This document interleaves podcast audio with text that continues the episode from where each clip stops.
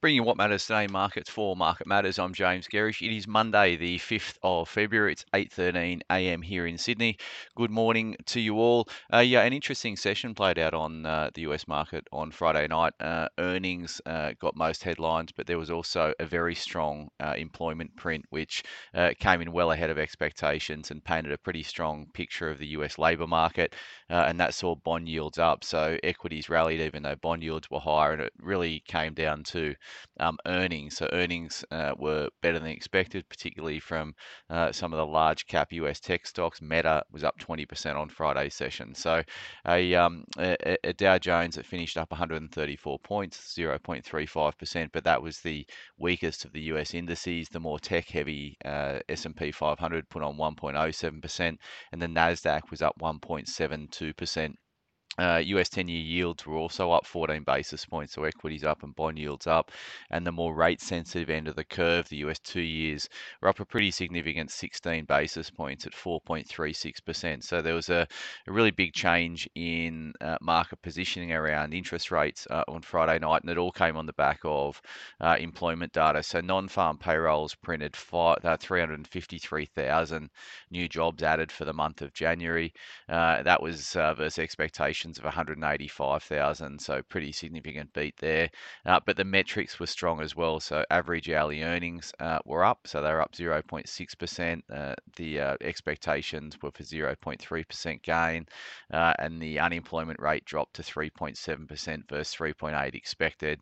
Uh, it is stable month on month, but all the metrics underlying those labour statistics were, were also painting to strength. So there's really no uh, impetus, there's no uh, pressure on the Fed to start cutting rates unless um, until inflation gets into that two percent target range. So uh, that's um, you know, what we've been writing about, and that's what we expect to continue to happen uh, over in the US, and perhaps the market's five to six rate rate cuts that are being priced in at the moment. Although that has dropped as of Friday's uh, session, maybe a little bit too elevated.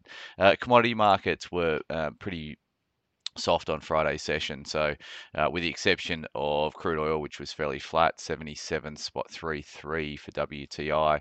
Uh, gold was down 15 bucks, 0.74%. Uh, That's trading at 2,040 US an ounce. Uh, copper was trading at $3.82 a pound.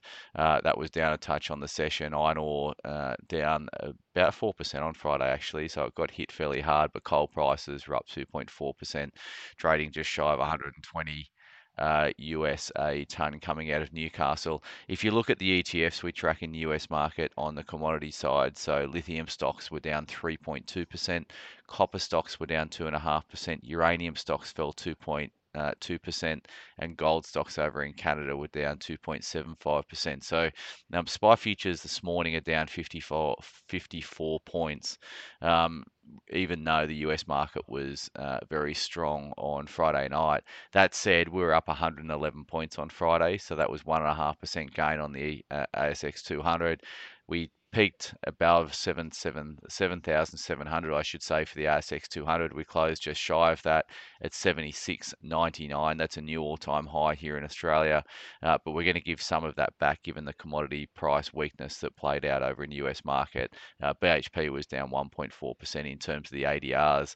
Uh, the US dollar index, as you'd expect, uh, stronger employment data, um, uh, uh, higher bond yields. Obviously, the US dollar is going higher, and that was the case. So that was up 0.85% on Friday's session, trading back just below that 104 handle in terms of the US dollar index. So dollar strength equals commodity weakness, uh, and that's what's playing into our market uh, this morning.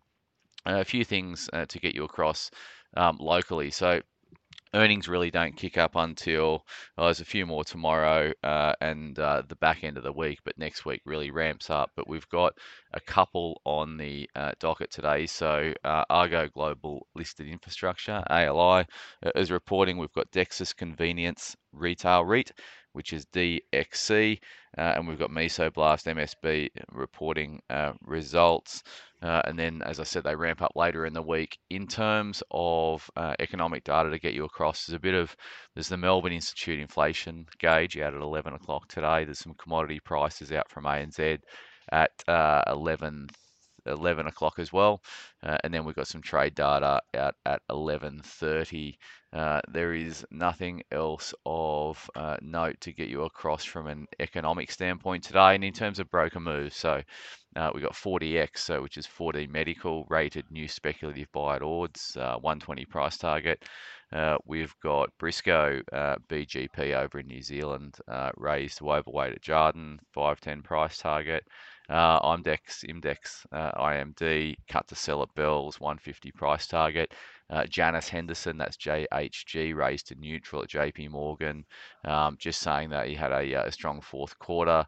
Pro Medicus PME raised to buy at Jefferies 120 price target, and Wesfarmers cut to hold at Jefferies 57 buck price target. Wesfarmers has been um, in the crosshairs of a few broker downgrades. They've had a very good run in the last week or so in line with the uh, the broader market.